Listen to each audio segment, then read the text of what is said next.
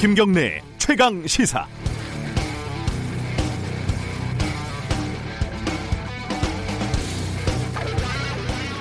하일리 법칙이라고요. 대형 참사나 중대 재해가 발생할 경우에 항상 언급이 되는 통계 법칙 있지 않습니까? 천구백삼십 년대 보험사에서 근무하던 하일리라는 사람이 분석을 해보니까 한 건의 사망사고가 나기 전에 이십구 명의 부상자가 존재하고 삼백 명의 다칠 뻔한 사람이 있었다. 뭐 간단하게 말하면 이건데요. 큰 사건이 일어나기 전에는 반드시 징조가 있기 마련이고 슬픈 예감은 절대 틀리지 않는다는 것이죠. 코로나십구가 한참 어, 안정세를 보이고 있을 때 뭐 유명한 강남 클럽 이런 데 다닥다닥 줄을 서서 있는 사진을 보면서 걱정들을 많이 했죠. 불안했습니다. 사월 말 연휴가 시작이 됐고 예감은 더욱 슬퍼졌습니다. 그리고 어, 결국 터졌습니다. 하인리가 됐든 슬픈 예감이 됐든 결과론적인 분석에 불과하다는 게 치명적인 양점인데요. 약점인데요. 그래도 뭐 소 한 마리 잃어버렸을 때 외양간 고치면 나머지는 괜찮은 거 아니겠습니까? 중요한 게 뭔지 잘 따져볼 때입니다. 젊은이들한테 클럽에서 왜 놀았냐 이렇게 비난하는 건 지금 큰 의미가 없는 일인 것 같습니다. 중요한 건 연락이 닿지 않는 접촉자들을 빨리 검사받게 만드는 겁니다. 그리고 앞으로 이런 밀집 공간을 어떻게 관리할 것인지 신속하게 결정해야 하고 전면적인 계약 등 예정된 조치를 면밀하게 재검토해야 될 때입니다. 저기 도망가는 속꼬리가 보입니다. 빤히 보면서 또 당할 수는 없는 노릇 아니겠습니까? 오월 십일일 월요일 김경래 최강시사 시작합니다.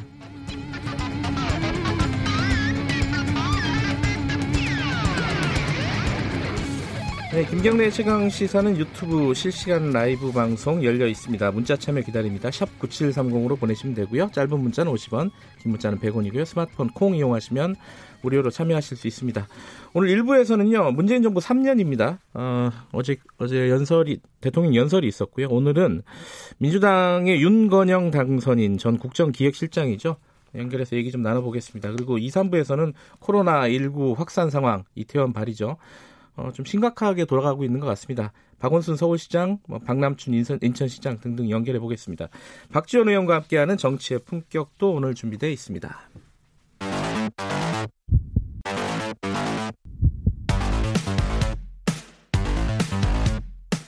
오늘 아침 가장 뜨거운 뉴스 뉴스 언박싱. 네, 택배 박스를 뜯는 두근두근한 마음으로 준비합니다. 뉴스 언박싱 오늘도 두 분 나와 계십니다. 먼저 고발뉴스 민동기 기자 안녕하세요. 안녕하십니까. 그리고 김민아 시사평론가 안녕하세요. 안녕하세요. 어, 코로나 확산 상황 좀 정리를 해보죠. 먼저 김민아 평론가가 이건 좀 정리를 해주실까요? 네, 일단 그 어, 이 우리가 네. 이 이태원에 이제 방문했던 이태원의 네. 클럽에 방문했던 이제 확진자가 발생을 했는데 네. 이분이 이제 이제 그 어, 굉장히 많은 이제 비난을 받고 있는 그런 상황이고요. 네. 그러다 보니까 이제 일부 언론들이 이분이 이제 방문하는 이제 클럽이나 이런 것들을 뭐 성소수자 클럽이다 이렇게 보도를 하면서 여러 가지 논란이 발생하고 있는 상황이고. 네. 근데 이런 것들과 더불어서 이제 또 이 클럽, 이태원 클럽에 방문했던 사람들이 또 이분을 시작으로 해서 뭐 감염이 된 거냐. 네. 확진이 발생하는 하고 있는 거냐. 그것도 사실은 이제 지금은 명확히 알 수 없는. 그렇죠. 네. 그런 상황이기 때문에 지금 방역당국은 이제 사월 이십육일부터인가요? 음. 예, 그, 최근에 이제 이태원을 방문한 전 이 모든 사람에 대해서 어 이제 무료 검사를 실시하고 이것에 대해서 이제 추적 추적을 해가는 그런 상황으로 지금 가고 있습니다. 지금 근데 확산 상황이 클럽에서 시작이 됐지만은 뭐 지금 보도 나오는 것만 해도 군인들 그리고 어 병원 병원 관계자들, 아이티 업체 뭐 등등등 굉장히 뭐. 또 피트니스 클럽도 있고요. 그죠? 그러니까 이게 지금 그동안의 집단 감염 사례하고 좀 다른 게요. 네. 불특정 다수가 이 클럽 방문자라는 점이거든요. 그렇죠. 어, 연관관계가 많이 없죠. 굉장히 네. 많이 없는 데다가 이게 또 분포가 수도권 이 지역에서만 한정이 되는 게 아니고요. 네. 부산, 제주까지 그러니까 전국적으로 번지고 있는 그런 상황입니다. 네. 그러니까 확산 우려가 굉장히 크다는 점이 우려가 되고 있는데요. 네. 현재까지 확인된 클럽발 확진자의 또 삼십 퍼센트 정도가 무증상으로 지금 나타났거든요. 젊 사, 나이들이 상대적으로 젊어서 젊기 그런가요? 때문에 본인들은 음. 이제 무증상일 가능성이 많은데 네. 이러다 보니까 숨은 환자들이 있을 거 아니겠습니까? 그렇죠. 스스로 검사를 받으러 가지 않은 상황이라면은 이 지역 감염이라든가 이 차, 삼 차 확산이 더 우려가 된다는 점이 가장 큰 걱정이 되는 것 같습니다. 그래서 뭐 내놓은 대책들이 일단 그 이태원 관련된 그 클럽이 아니라 이태원 전체를 그렇죠. 대상으로 해서 네. 와라 일단은 이게 그렇죠? 클럽이 문제인 게 네. 이제 과거에 이제 신천지 관련해서는 네. 사실 특정 종교이기 때문에 명확하게 이제 그 특정이 가능했습니다. 타겟팅이 네. 가능했는데 이 클럽의 경우는 사실 클럽 교를 믿는 사람이 있는 게 아니지 않습니까? 그냥 뭐 막 가는 거잖아요. 네네네. 그러니까 사실 누가 그 클럽에 가고 오고 가고 했는지를 명확하게 네. 그 클럽에서 뭐 명단을 관리한다거나 그런 게 아니면 네. 추적하기가 더 어렵기 때문에 아예 이제 그 지역을 방문한 사람 중심으로 해서 이제 확진자 관리를 하겠다 이런 얘기인 거죠 지금. 네. 그래서 뭐 일단 와, 오면은 그, 그런 관계된 사실을 묻지 않고 검사부터 해주겠다 이러니까 네. 지금 혹시나 뭔가 조금 꺼려져서. 어, 검사를 받지 않으신 분들이 있다면 지금 한 이천 명 정도가 연락이 안 된다는 거 아니에요, 그죠? 그러니까 명단에 기록된 음. 어제 오후 기준으로 명단에 기록된 사람이 오천오백십칠 명 정도라고 지금 파악이 되고 있는데요. 연락이 안 닿는 사람이 무려 삼천오백삼십오 명으로 아, 이천 명이 아니라 삼천 명이 넘어요. 집계가 에이. 되고 있다고 합니다. 그러니까 제대로 이제 명부 작성을 안 했기 때문에 근데 그럴 수밖에 없지 않겠습니까? 개인정보를 클럽 가면서 누가 정확하게 기재를 하겠어요? 저도 이렇게 식당 같은 데도 이렇게 철저하게 하는 데는 이 명단 적는 데가 있더라고요. 그런데 그걸 적으면서도 생각을 해보면 이거 누가 제대로 적을까? 왜냐하면 신분증 검사를 하는 게 아니잖아요. 그 확인도 안 되고요. 네. 그런 측면에서 보면 지금 아까 말씀하신 삼천 명 정도 넘는 분들이 연락이 안 된다고 하는데 클럽 출입을 안 밝혀도 검사를 해주겠다는 거니까요, 그죠? 그렇죠. 네, 빨리 네. 가서 일단 검사부터 받는 게 보니까 좀 고무적인 점은 있더라고요. 예를 들어 제주도의 확진자 같은 경우도 스스로 밝혀가지고 네네. 검사를 받았고 여기저기서 네. 스스로 자기가 이태원 쪽에 갔었다라고 밝히고 검사를 받는 사람들이 있더라고요. 문제는 네. 그 일부 언론이 성소수자 이런 보도들을 하면서 이 성소수자 같은 경우에는 본인들이 커밍아웃을 결과적으로 하게 될 가능성이 그러니까 많잖아요. 아우팅이라고, 아우팅이라고 하는 예. 건데 이제 그런 점 때문에 스스로 검사를 받으러 가지 않을 가능성이 있다는 점 이거를 전문가들이 좀 우려를 하고 있습니다. 그래서 어, 성소수자를 굳이 비난하거나 이럴 필요가 없는 상황이고 그렇죠. 네. 어, 지금 이제 코로나 확진이 아니냐 이게 중요한 상황이기 때문에 네. 서로 간에 그런 어떤 비난이나 혐오 이런 거보다는 그렇죠. 빨리 네. 방역에 집중하는 게 중요하다. 그렇죠. 이게 음. 뭐 성소수자이기 때문에 확진이 된 게 아니지 않습니까? 사람이 음. 밀집되어 있는 곳에 가서 방역수칙을 지키지 않고 이제 거기서 있었기 때문에 사실은 감염이 된 거고 이건 뭐 성소수자냐 아니냐의 문제와는 이제 다른 거죠. 그것과는 네. 전혀 관계가 없는 것이기 때문에 근데 저는 이제 성소수자에 대한 어떤 사회적인 어떤 그런 압력이 있기 때문에 차별 의식이나 이런 것들이 있기 때문에 그리고 또 지금도 그게 온라인에서는 막 표현되고 있기 때문에 네. 그것 때문에 말씀하신 대로 방역 대책에는 전혀 도움이 안 되는 거지 않습니까? 네. 그래서 그런 행위들을 우리가 스스로 좀 온라인에서는 자정을 좀 해야 될 것 같고 음. 그다음에 클럽이라는 공간에 대해서 좀 미리 뭔가 대책이 선제적으로 취해졌어야 되는 거 아니냐라는 아, 시각도 있습니다. 그 부분 좀 아쉽습니다. 네. 이게 사실 예고된 거 아니겠습니까? 클럽이라는 네. 데가 저는 뭐 가보지는 않았습니다. 평생 클럽이라는 데는 가본 적이 없는데 네, 그래서 네. 구체적으로 거기서 무엇을 하는지 전 경험해 본 바는 없으나 가본 분 네. 별로 없는 것 같은데요. 네. 저도 안 가봤습니다. 네. 세 명 모두 이제 클럽을 가볼 만한 분들은 아닌 것 같은데 근데 거기 가서 뭘 하는지 모르겠으나 어쨌든 이 감염되기 쉬운 환경이다. 굉장히 밀집돼 있고 굉장히 비말이 많이 이제 퍼지고 그렇죠. 네. 그런 환경이다라는 것 같아요. 이제 여러 예. 사람이 얘기를 들어보면 그렇다면 사실 사전에 뭐 클럽 같은 그런 밀집해 있는 공간들은 미리 이제 영업을 못하게 하거나 최소한 이제 자제를 자제 권고를 하거나 뭐 이런 것들이 계속 이어졌어야 되는데 네. 일상 속 이제 그 방역으로 넘어가면서 그런 부분이 헐거워졌던 거 아니냐 이런 비판은 좀 피할 수가 없는 것 같습니다. 그게 좀 방역 당국도 고민이 있었던 거죠. 그러니까 무작, 무작정 어, 영업 정지를 시킬 수는 없는 노릇이고 네. 이걸 어떻게 할까 고민이 있었던 것 같은데 빠뜨린 건 사실인 것 같습니다. 조금 이따가 저희들이 박원순 시장 연결할 텐데 여기에 대한 대책을 좀 집중적으로 물어보도록 하겠습니다. 근데 지금 이제 고민은 어, 사회적 거리두기에서 생활 속 거리두기로 바꾼 거 아니겠습니까? 그렇죠. 바꿨는데 그리고 개학이 이번 주에 고삼이 예정돼 있고요. 근데 이제 고삼 개학에 대해서 다시 생각해야 되는 거 아니냐? 이 얘기가 나오고 있어요. 그러니까 실제로 당연한 일이겠지만 당연한 거겠지만, 예. 근데 방역 당국의 입장은 오늘 내일 확진자 뭐 상황이라든가 이런 걸 네. 보고 종합적으로 판단을 하겠다라는 거거든요. 네. 근데 지금 청와대 청원까지 올라갔기 때문에 학부모를 비롯해서 불안해하시는 시민들이 굉장히 많습니다. 그래서 이게 어떻게 또 결정이 나느냐에 따라서도 상당히 또 파장이 좀 생길 것 같더라고요. 지금 말씀하셨듯이 여기 클럽이 뭐 시작이긴 하지만 네. 이 다녀온 분들이 각자 가정으로 돌아가서 또 이 차, 삼 차. 그렇죠. 네, 그렇죠. 이 차 감염, 삼 차 감염 그리고 뭐 여러 군데 또 다니면서 다른 감염을 지금 발생시켰을 수 있고 네. 이게 또 이 코로나 바이러스의 특성상 무증상 감염이나 이런 것들이 계속 이어지고 있을 수가 있어서 당연히 불안할 수밖에 없는 거죠. 네. 그래서 방역 당국이 이런 부분은 좀 더 전향적으로 판단하는 게 지금 필요하지 않나라는 생각이 듭니다. 네. 어, 오늘 원래 교육, 교육부에서 구체적인 세부 지침을 발표할 그렇죠. 예정이었는데 네. 그게 미뤄졌죠. 네. 그래서 이제 수요일 날 계약 예정돼 있는데 그 전에는 발표를 하겠다라는 건데 지금 고민을 하고 있는 것 같습니다. 왜냐하면 어, 방역 전문가들, 감염병 전문가들이 지금 우려를 다 나타내고 있어요. 예를 들어 뭐 엄중식 교수 같은 경우는 지금 계약하는 거는 전면적인 계약은 그렇죠. 불난집에 기름 붓는 격이다. 네. 이런 식으로 우려를 하는 목소리들이 있기 때문에 지금 고민을 하고 대책을 마련하고 있는 것 같습니다. 이 부분은 어, 진행 상황 보고 저희들이 좀 차차 전달을 해드리도록 하겠습니다. 어제 대통령 취임 삼 주년 연설이 있었잖아요. 네.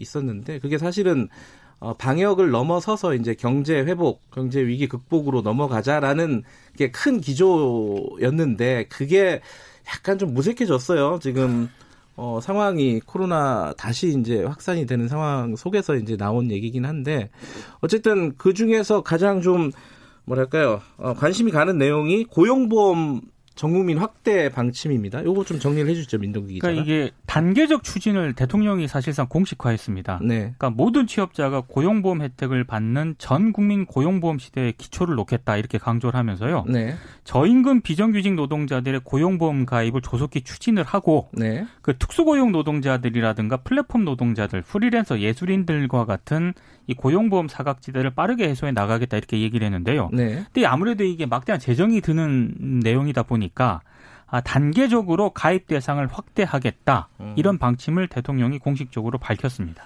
그러면 이게 사실은 여기저기서 강기정 원래 정무수석이 얘기를 한 뒤에 네. 정치권에서도 이게 약간의 뭐 논쟁이 있지 않았습니까? 정리가 되는 건가요? 그러면? 그러니까 강기정 청와대 정무수석은 전 국민 고용보험의 필요성을 강조를 했는데 네. 그 이재갑 고용노동부 장관은 단, 단계적 추진론을 좀 밝혔거든요. 음. 그러니까 대통령이 좀 후자 쪽에 좀 힘을 실어준 게 아닌가 이렇게 음. 좀 정리가 되는 것 같습니다.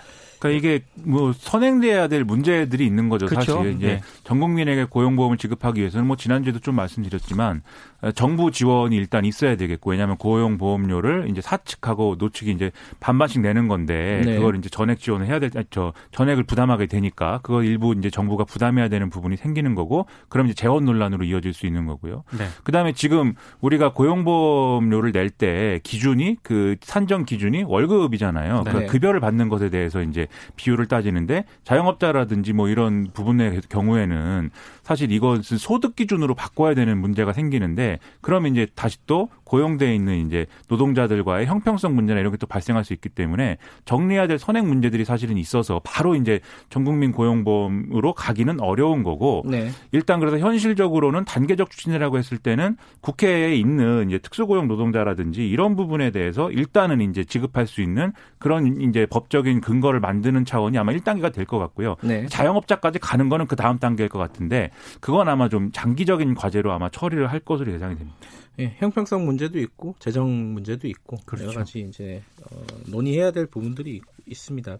하지만 이게 어, 전 국민을 사회 안전망에 일단 포섭하겠다. 이 기본적인 대전제는 그렇죠.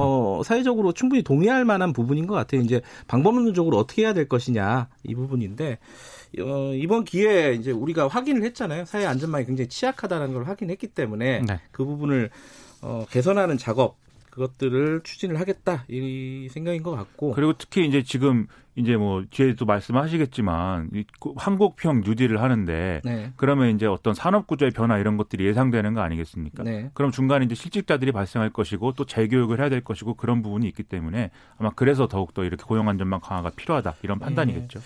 하나만 더 짚고 넘어가죠. 지금 그 정의기억연대 위안부 할머니들 관련된 예, 논란이 계속 커지고 있어요. 이게 어, 어디까지 진행이 됐습니까? 지금 사, 사, 어, 팩트부터 좀 정리를 해보죠.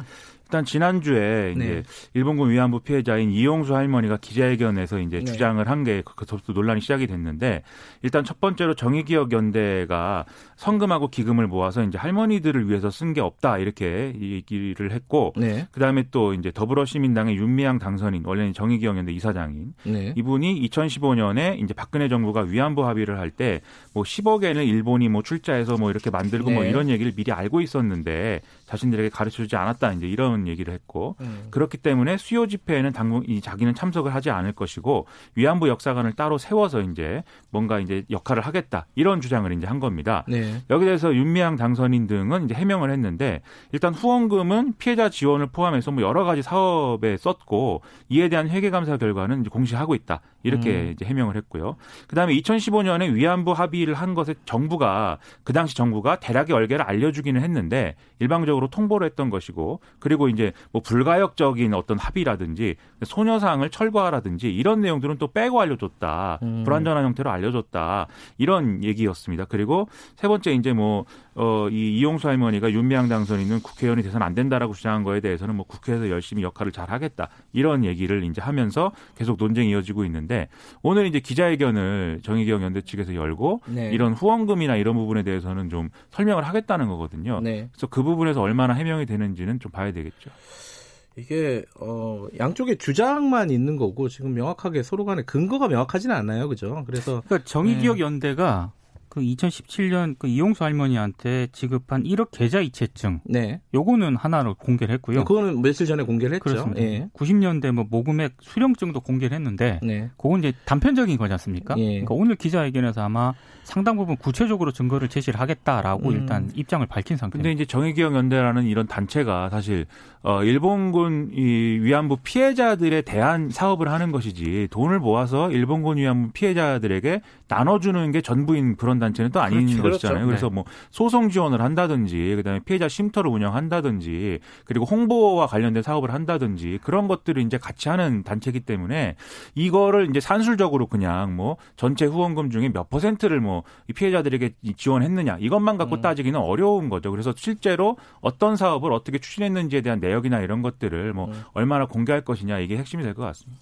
네, 이 부분은 어, 오늘 기자회견 좀 보고 어, 차후에 나오는 얘기 정리해 보도록 하죠. 오늘 여기까지 듣겠습니다. 고맙습니다. 고맙습니다. 네, 민동기 기자 그리고 어, 김민아 시사평론가였습니다. 고맙습니다. 자, 지금 시각은 일곱 시 삼십칠 분입니다. 최강 시사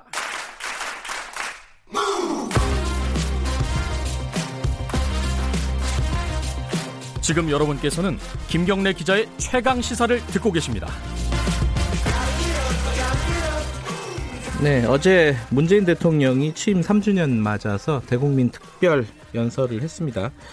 그래서 뭐 포스트 코로나 어, 극복 방안, 코로나 극복 방안을 밝히기도 했고 전국민 고용보험 시대 기초를 마련하겠다 이 얘기도 있었고요. 남북관계에 대한 언급도 있었습니다. 어, 여러 가지 상황들을 어, 전 청와대 국정기획 상황실장이죠. 더불어민주당 윤건영 국회의원 당선자와 얘기 좀 나눠보겠습니다. 안녕하세요. 네, 안녕하십니까. 네, 어, 윤건영 당선인께서는 뭐 대통령 연설이 남다르셨겠어요? 삼 주년 기념 특별 연설이었는데, 당연히. 예. 예. 안에서 듣다가 청와대 밖을 나와서 들으니까 좀 감회가 새롭긴 했습니다. 그렇습니까? 네. 예. 어떤 게 가장 인상적이셨습니까? 두 가지 측면에서 의미를 좀 강조하고 싶은데요. 우선 네. 첫 번째는 대국민 소통 측면에서 네. 의미가 좀 크다고 생각합니다. 음. 전임 정부와 달리 직접 소통 기회가 많아졌고 네. 어, 질문이라든지 질적 수준이 달라졌습니다. 이런 부분은 분명한 변화라고 보고요. 네. 두 번째로 내용에 있어서는 어제 대통령께서 경제 전시 상황이라고 표현을 했는데 네. 요 워딩이 어제 특별연설의 핵심 키워드라고 저는 생각합니다. 네. 아, 대통령의 현 시국에 대한 인식을 좀 보여주는 네. 어쩌면 절박한 극복 의지를 보여줬다고 그렇게 생각하고 있습니다. 아, 근데 지금 이제 저희들이 앞서 브리핑에서 잠깐 언급을 했지만은 이제 이태원 발로 해서 코로나가 좀 확산되는 상황이 돼버렸어요. 네, 맞습니다. 대통령께서 이런 시그널, 그러니까 경제로 넘어간다, 우리 방에 포스트 코로나 이런 시그널을 주는 게 조금 빠른 거 아니었을까, 결과론적으로 보면은 그런 네. 생각도 하는 분들이 있는 것 같아요.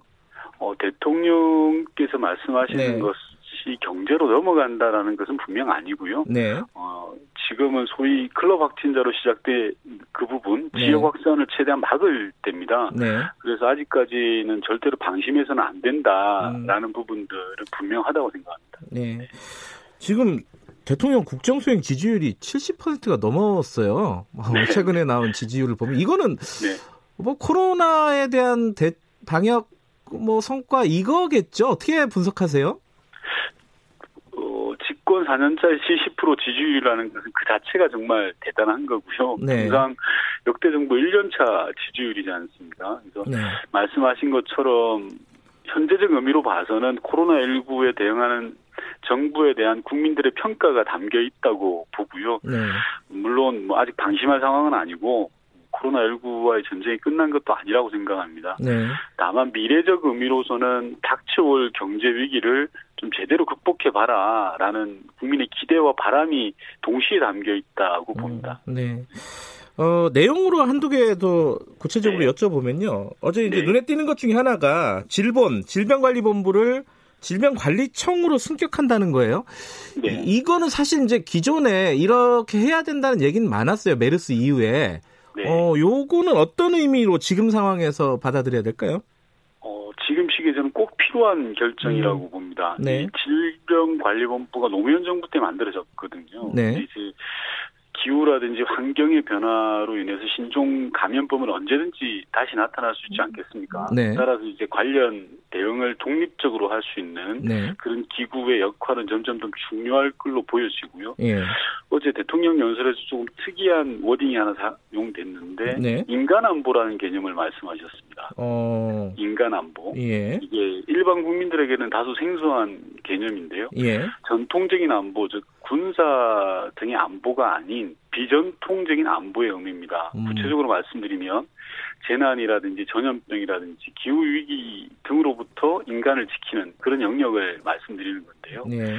코로나 이후 상황에서 전 세계적으로 인간 안보라는 부분들이 더욱 강조될 분야입니다. 음. 그래서 이 질병관리본부를 청으로 올리겠다라는 말씀은 네. 이런 부분들에 대해서, 즉 인간 안보에 있어서도 우리가 이니셔티브를 질 수 있자, 지, 지도록 하자라는 네. 차원도 포함되어 있다고 봅니다. 음, 그런데 이게 사실은 어, 정부 직제상으로 본부에서 네. 청으로 올라가면요. 예. 뭐 구체적으로 뭐가 달라지는 겁니까? 한마디로 말씀드리면 독립성이 보상된다라고 보면 될 것 음, 같습니다. 여러 네. 가지가 있겠습니다만. 네. 어, 어, 들으시는 분들이 잘 알기 쉽게 하기로는 예. 가장 핵심적인 키워드는 독립성 보장이라고 예. 보면 됩니다. 네. 음, 독립성, 그러니까 인사라든가 네. 예산이라든가 네. 이런 부분에서 어, 독립성을 가지게 된다. 네네. 음, 그렇군요. 근데 이게 올라가려면 법이 바뀌어야 되잖아요, 그죠? 네, 맞습니다. 어, 이건 국회에서 처리를 해야 될 부분이네요. 네, 그렇습니다. 음, 이십일 대 국회에서 뭐 우선적으로 처리해야 될 부분 중에 하나겠네요, 이 부분은. 네, 그렇습니다. 네. 그리고 또 하나가 사실 이 부분은 어, 이전에 어, 청와대 정무수석이 얘기를 했던 부분인데 고용보험을 네. 전 국민으로 확대하겠다. 네. 이 아이디어는 지금 이제 사회 안전망이 취약하다는 게 우리가 확인이 됐기 때문에 내놓은 얘기다. 이렇게 보면 될까요? 네, 맞습니다. 우선 네. 고용 안전망을 강조한 배경을 좀 살펴봐야 됩니다. 네. 앞서 말씀드렸듯이 이번 경제 위기가 참 전례를 찾기 어려울 정도지 않습니까? 네. 예를 들면 구십팔 년도 아이엠에프 구제금융 당시에 있었던 대규모 구조조정이라든지 대량 해고, 실업 사태가 올 개연성도 있는 거지 않습니까? 이제 네. 그런 상황을 대비하자는 거고요. 즉 대공황 수준의 경제 위기 국민을 맞이해서 사회 안전망을 좀 강화하자라는 그런 차원입니다. 네. 어, 조금 예를 들면 아이엠에프 구제금융 시절에 네. 어려운 서민들을 위해서 김대중 정부에서 기초생활보장제도를 도입을 했지 않습니까? 네. 이와 마찬가지로 코로나십구로 인해서 이제 예견되는 그런 실업의 어, 고용의 어려움들을 고용 안전망을 통해서 사전에 충분히 좀 대비를 해놓자라는 차원인 것 같습니다. 네. 그 전국민 고용보험 이게 어, 김태년 지금 원내대표 같은 경우도 뭐 기본적으로는 찬성하지만은 지금 한 네. 번에 추진하는 건 현실적으로 좀 어렵지 않느냐. 예. 어, 그래서 단계적인 추진이다. 이건 어떻게 보십니까? 어, 맞습니다. 이게 핵심이 단계적으로 점진적으로 추진하자는 걸로 저는 읽었습니다. 어제 음. 대통령 특별연설에서도요. 네. 어, 특수고용 노동자라든지 프리랜서라든지 비정규직이라든지 그동안 이제 실업자가 돼도 실업급여조차 받을 수 없었던 일종의 사각지대에 계셨던 분들, 네. 이런 분들을 우선 보호하고요. 어, 쟁점이 되는 자영업자들 같은 경우에 네. 구체적 방식이나 시스템 정비가 필요한 거 아니겠습니까? 그렇죠. 이런 부분들은 사회적 공론을 모아가는 그런 단계적이고 점진적인 방식이 맞다고 생각합니다. 음, 그러니까 자영업자들까지 다 포괄을 하려면은 네. 뭐 기존의 소득 중심이 아니라 어, 임금 중심이 아니라 뭐 소득 중심으로 가야 되고 이런 것들이 설계가 쉽지는 않을 것 같은데 이게 좀 네. 장기적인 과제가 아닐까 싶어요. 어 맞습니다. 그래서 계속 말씀드리는 것처럼 당장 시급한 사각지대에 놓여 있는 분들부터 보호를 하자라는 네. 그런 취지인 것 같습니다. 예. 그러니까 시간이 많이 걸리면은 사실은 지금 네. 힘든 사람들을 위해서 사회 안전망을 강화하자는 건데 이게 조금 네. 약간 어, 결이 다른 얘기 아닌가 싶어가지고요. 아닙니다. 어제 네. 말씀하신 거는 고용 안전망 그게 두 축인데요. 네. 하나는 한국형 실업부조로 알려진 국민 취업제도라는 게 있었습니다. 네. 이미 작년 구월에 정부안이 발의되어 있는데 네. 이십 대 국회에서 처리가 안 되고 있는 겁니다. 이게 네. 어떤 거냐 그러면 저소득층 구직자가 직업훈련 등을 통해서 재취업을 쉽게 할 수 있도록 돕자라는 네. 한국형 실업부조 제도거든요. 네. 이 부분 먼저 하자. 대통령께서도 음. 네. 지금 당장 이십 대 국회에서 해내자라는 말씀을 먼저 하셨죠. 네. 그리고 점진적으로 장기적으로 고용보험 확대를 검토하자라는 음. 말씀을 하셨고. 네, 알겠습니다. 그 그리고 또 하나가 짚어야 네. 될 게 한국판 뉴딜 어, 네. 청사진을 밝혔는데요. 이게 이제 그 전에 사실은 정부 차원의 대책이 나오고 나서 이제 이번에 대통령이 또 말씀을 하신 건데 이게 네. 좀 부족한 거 아니냐. 그러니까 한국판 뉴딜이라고 불리기에는 지금까지 했던 뭐 투자 촉진 정책 요거를 살짝 어, 포장을 바꾼 것 정도 아니냐라고 약간. 어, 비판하는 쪽도 있더라고요. 이건 어떻게 보십니까? 어, 저는 한국판 뉴딜의 핵심이 디지털 에스오씨 구축으로 네. 보여지는데요. 이 네. 방향은 기본적으로 저는 맞다고 생각합니다. 네.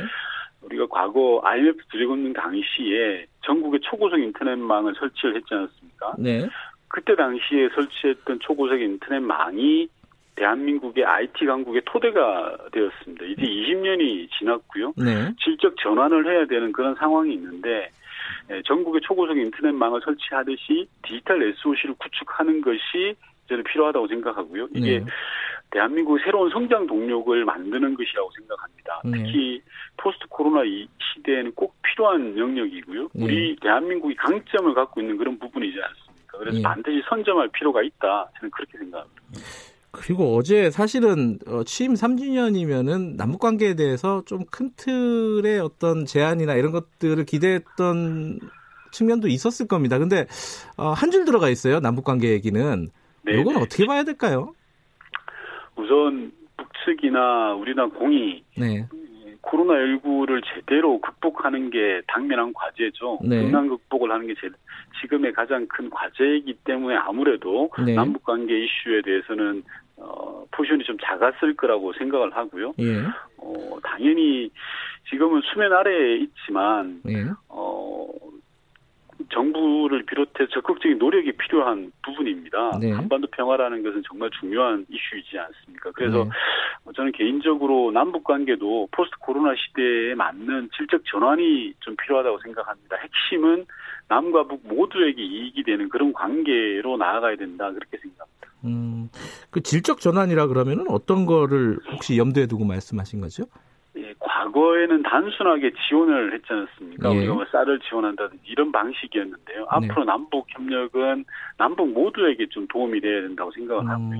네. 예를 들면 시작은 저는 공동 방역에서부터 시작을 해야 된다라는 아, 예. 생각입니다. 어제 뭐 대통령께서 말씀하셨지만 네. 전염병 방역뿐만이 아니라 가축질병 등 남북 모두한테 필요한 영역이거든요. 네. 북측도 움직일 수 있는 명분이 필요한데 저는 공동 방역이 그 조건을 충족할 수 있다고 생각하고요. 네. 그 다음 단계로는 평화 경제가 저는 답이다라고 생각합니다. 남북 경제 모두에게 이득이 되는 평화 경제가요. 네. 코로나가 좀 다소 진정이 되면 바로 실천에 옮겨야 되는 거 아닌가 그렇게 음, 생각합니다.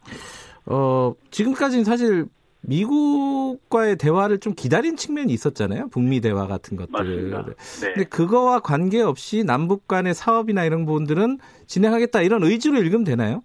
어, 저는 그렇게 읽었습니다. 예. 북미가 막혀있을 때는요, 예. 남북이 치고 나가야 됩니다. 저는 항상 네바퀴론을 펼치는데, 북미 관계가 한반도 평화에 있어서는 앞바퀴입니다. 네. 대단히 중요합니다. 근데 이 앞바퀴가 제대로 작동이 안 되면, 뒷바퀴인 남북 관계가 치고 나가서, 예. 한반도라는 이 자동차를 제대로 굴려야 된다. 그렇게 음. 생각합니다. 예. 어, 시간이 뭐 한 일 분밖에 안 남았는데, 네. 윤건영 당선자께서, 어, 당선하고 처음 저랑 인터뷰하는 건데요. 어, 국회에서 제일 먼저 추진하고 싶은 거 뭐 하나 말씀 듣고 마무리하죠. 예, 저는 포스트 코로나를 제대로 준비하는 게 국회에서 해야 될 중요한 영역이라고 생각합니다. 네. 국회에 등원을 하게 된다면 포스트 코로나 시대에 우리 대한민국이 나아가야 될 방향에 대해서 전착해서 제대로 준비를 해보고 싶습니다. 알겠습니다. 큰 말씀을 네. 해주셨는데 뭐 구체적인 얘기는 다음에 듣도록 하겠습니다. 오늘 말씀 감사합니다. 네. 고맙습니다. 예, 더불어민주당 윤건영 국회의원 당선자였습니다. 김경래 최강시사 일 부는 여기까지 하겠습니다. 잠시 후 이 부에서는요. 이 가장 궁금한 부분이 많습니다. 지금 이태원발 코로나 확산 여기에 대한 대책 가장 뭐 최전선에 계신 분입니다. 박원순 서울시장 연결해서 방역 대책도 들어보고요. 뭐 클럽이나 이런 유흥업소 관련된 대책이 특히 궁금하죠. 그 부분에 대해서 자세히 좀 여쭤보겠습니다. 정치의 품격 박지원 의원도 만나보는 시간 가져봅니다. 삼 부에서는 인천 박남춘 인천시장도 연결합니다. 자, 일 부 여기까지 하겠습니다.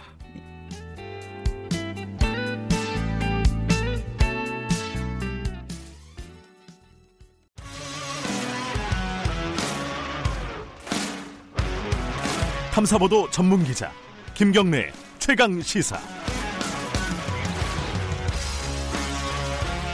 김경래 최강시사 이 부 시작하겠습니다. 서울 이태원 클럽 방문자와 관련된 코로나십구 확진자가 크게 늘어나고 있습니다. 지금 걱정들이 다들 많으실 것 같습니다. 어, 서울의 방역을 책임지고 있는 서, 박원순 서울시장 연결해서 방역 대책 여쭤보겠습니다.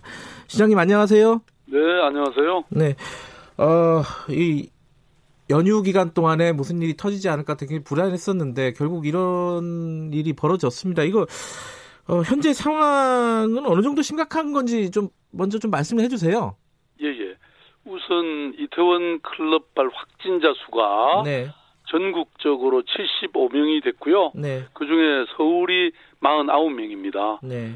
아 그러니까 주말 새 서울시 신규 지역 감염자 수도 한 달여 만에 최대치를 기록했고요. 네. 이게 지금 광범위한 지역 확산으로 가느냐 마느냐 갈림길이라고 보고 있습니다. 네. 상황을 매우 엄중하게 보고 있는 거죠. 특히 네, 네. 상당수가 또 서울, 경기, 인천 감염자고 네. 뭐 잘 아시다시피 수도권은 이천오백만 명이 밀집돼 살고 있고 네. 대중교통망이 촘촘하게 연결된 그야말로 하나의 생활권이지 않습니까? 그래서 네. 이게 대유행이 한번 발생하면 걷잡을 수 없다. 음. 어, 예, 그래서 행정력을 총동원해서 네. 저희들이 선제적인 대응에 나서고 있습니다. 예, 지금 이제 가장 중요한 것 중에 하나가 클럽 이태원 쪽 클럽 쪽을 방문했던 사람들을 찾아내서 어, 검사를 해보는 거잖아요. 그렇습니다. 그게 이제 한 칠천 명 된다고 언론 보도가 나오던데 이게 어느 정도까지 확인이 될까요? 예, 어제 밤 열 시 기준으로요. 네. 저희들은 육천육백 명 중에 네. 중복 명단을 제외하고 네. 오천오백십칠 명을 확보했습니다. 네. 그야말로 이분들은 이제 방명록에 네. 기재를 한 분들이죠. 네. 어, 그래서 지금 이렇게 어, 저희들이 전수조사 기간을 네. 사월 이십사일부터 오월 육일까지 좀 이렇게 어, 확대해서 예. 어, 이 명단을 확보해 보니까 이렇게 조사 대상자가 대폭 늘어났고요. 네. 근데 이제 여기에 꼭 기재되지 않은 방문자들도 있을 수 있습니다. 네. 그래서 지금 경찰청과 협력해서 신용카드 사용 정보라든지 음흠. 씨씨티비 또 기지국 어, 이런 정보를 활용해서 어, 지금 그야말로 우리 어, 이 정보를 총동원해서 네. 추가로 파악 중입니다. 아, 근데 여기 뭐 명단에는 그 아까 말씀하신 방명록 있잖아요. 그 명단에는 네네. 허위 기록을 한 사람들이 꽤 있을 거 아닙니까? 이름이라든가 전화번호.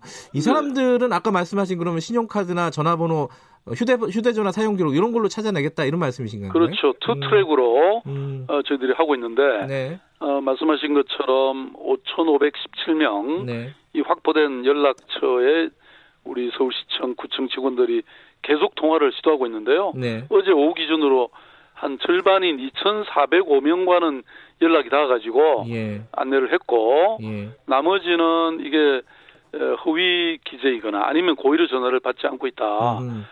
뭐 이 감염병은 속도전이지 않습니까, 그죠? 네네. 그래서 어, 이 이걸 저희들이 자발적 협조가 물론 어, 음.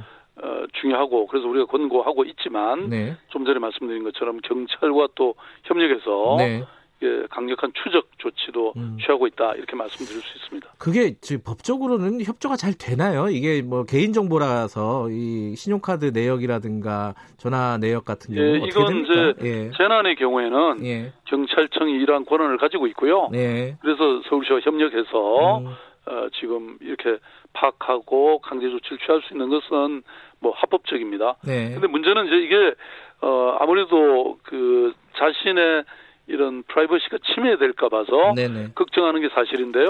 그런데 네. 전혀 그런 프라이버시 침해하고는 아무 관계가 없습니다. 네. 저희들이 뭐 일부러 그걸 공개하거나 네. 아, 그런 차별하거나 뭐 그럴 이유가 없는 것이죠. 그야말로 네. 방역의 필요성 때문에. 네. 그래서 어, 스스로 그냥 나와서 선별진료소에 가서 네. 검사만 받으면 됩니다. 뭐 음. 어떤 이유 때문에 왔는지, 네. 뭐 그 클럽에 왔는지 전혀 안 밝혀도 됩니다. 아, 네네. 네네. 예, 청취자분들 중에 혹시 어, 검사를 미루고 계신 분들은 어, 시장님 말씀을 잘 들어줬으면 좋겠습니다.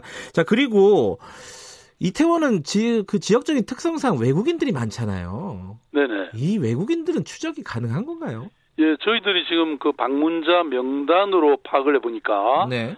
약 한 이십팔 명이 방문한 걸로 돼 있습니다. 외국인이요? 그래서 예. 네, 영어가 가능한 서울시 역학조사관을 통해서 모두 연락을 이미 취했고요. 아. 어, 그리고 선별진료소를 방문해서 검사를 받도록 권고하는 영문 문자도 다 송부했습니다. 아, 문제는 예. 예. 어, 이 외국인이 굉장히 많이 이렇게 오가는 이태원 지역의 특성 때문에 네. 명단이 없는 외국인 방문자도 어, 있을 수 있다. 음. 그래서 어, 이럴 경우에 이제 무자격 외국인 체류자가 있을 경우에는 네. 이분들이 혹시 추방될까 봐서 네. 어, 안 나올 수가 있거든요. 네. 그래서 이제 법무부가 선제적인 조치를 취했습니다. 음. 어, 우선 무자격 외국인 체류자의 단속 기간을 일정 기간 동안 유예했고 음. 그다음에 검사나 치료를 받으러 온 어, 무자격 외국인 체류자에 대해서는 신고 의무를 면제해줬습니다. 네. 네. 어. 그리고 우리가 또 영문 재난 안전 문자도 이미 발송했고요. 예.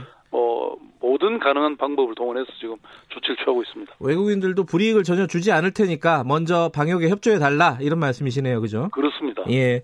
자, 이 다음에 지금 대책들에 대해서 여러 가지 말들이 나오고 있습니다. 뭐냐면은 첫 번째는 지금까지 그 클럽이나 이런 부분들이 우려가 됐던 건 사실인데 왜 선제적인 조치를 취하지 못했느냐 이 부분이 하나 이제 지, 어, 질문이 하나 있는 거고요. 또 하나는 앞으로는 그럼 어떻게 할 것이냐. 먼저 지금까지는 좀 이게 좀 불안한 건 사실이었거든요. 이거 왜 선제적인 조치가 안 됐다라고 봐야 되나요? 어 지금 이게 이제 그동안 서울시의 경우에는 네.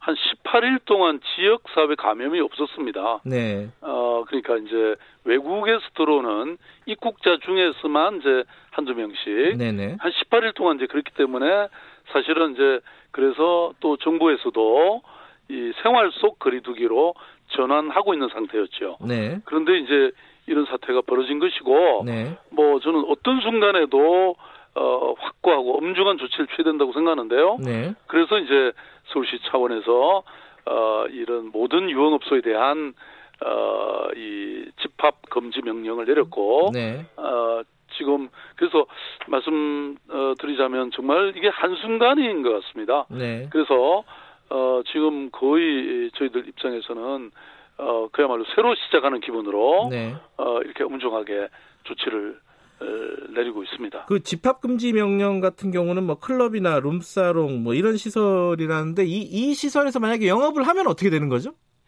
아 그거는 이제 감염병법에 따라서 네.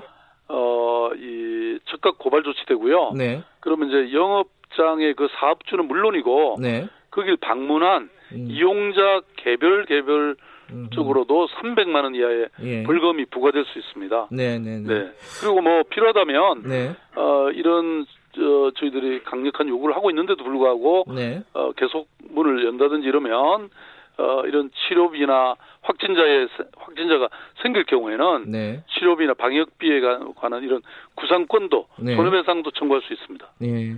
또 하나가 이, 마침 청취자분도 문자를 하나 보내주셨어요. 삼구공구 님인데 시장님 그러면서 이렇게 문자를 보내주셨습니다. 이, 이 룸사롱 뭐 클럽 이런 데도 위험한데 이게 주말에 보니까 강남의 포차들 있잖아요.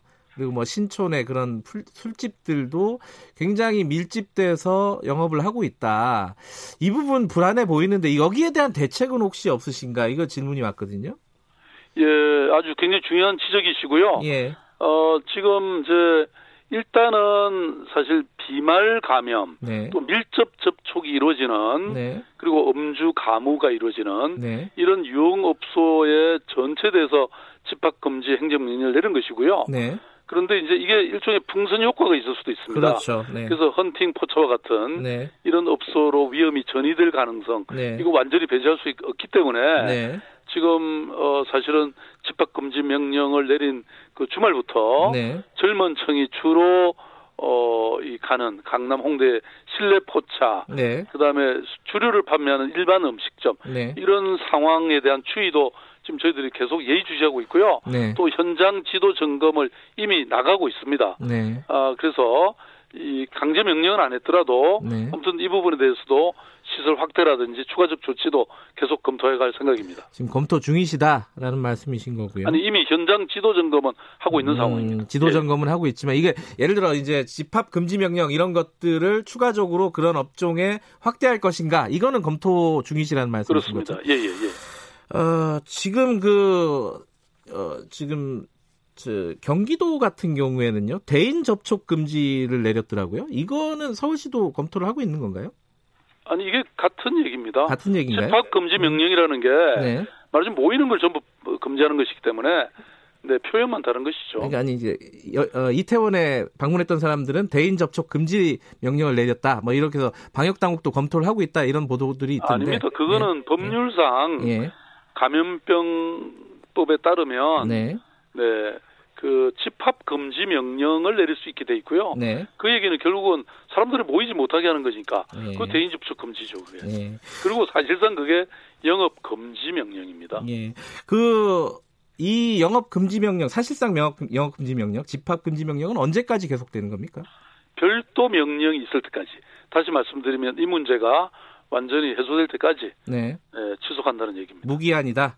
예, 예, 일단 지금은 그런 그런 말씀이시고, 근데 이걸 하나 여쭤봐야 될 것 같아요. 서울시 방역을 책임지고 계신 분이니까 지금 개학이 내일 모레입니다. 어, 이거 다시 좀 생각해봐야 되는 거 아니냐 이런 말들도 나오고 있는 것 같은데 시장님은 어떻게 보십니까 이거?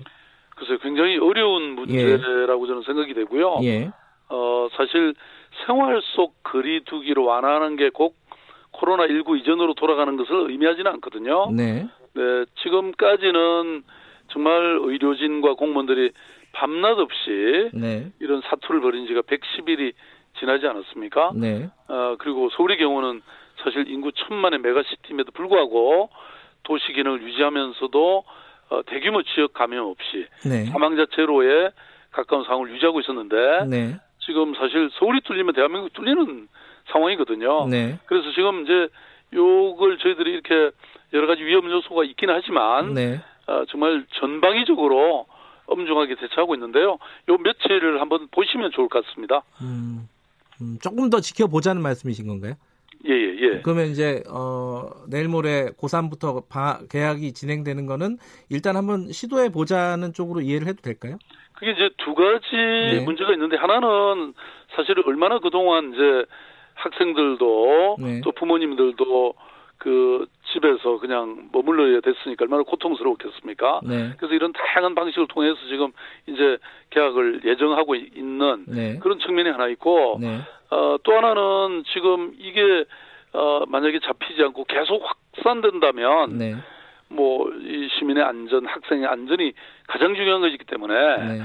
결국 이 두 가지 요구 속에서 지금 뭐 이 교육 당국도 네. 결론을 내려야 될 텐데 네. 아무튼 이게 지금 어떤 상황으로 갈지는 뭐 저희들이 최선은 나오고 있지만 네. 그래도 하루 이틀이라도 더 봐야 되지 않겠습니까? 예, 하루 이틀 더 보고 결정을 해야겠다라는 말씀이시네요.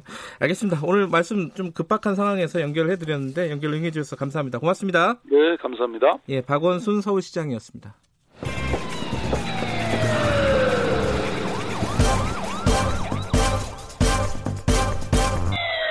김경래 최강 시사.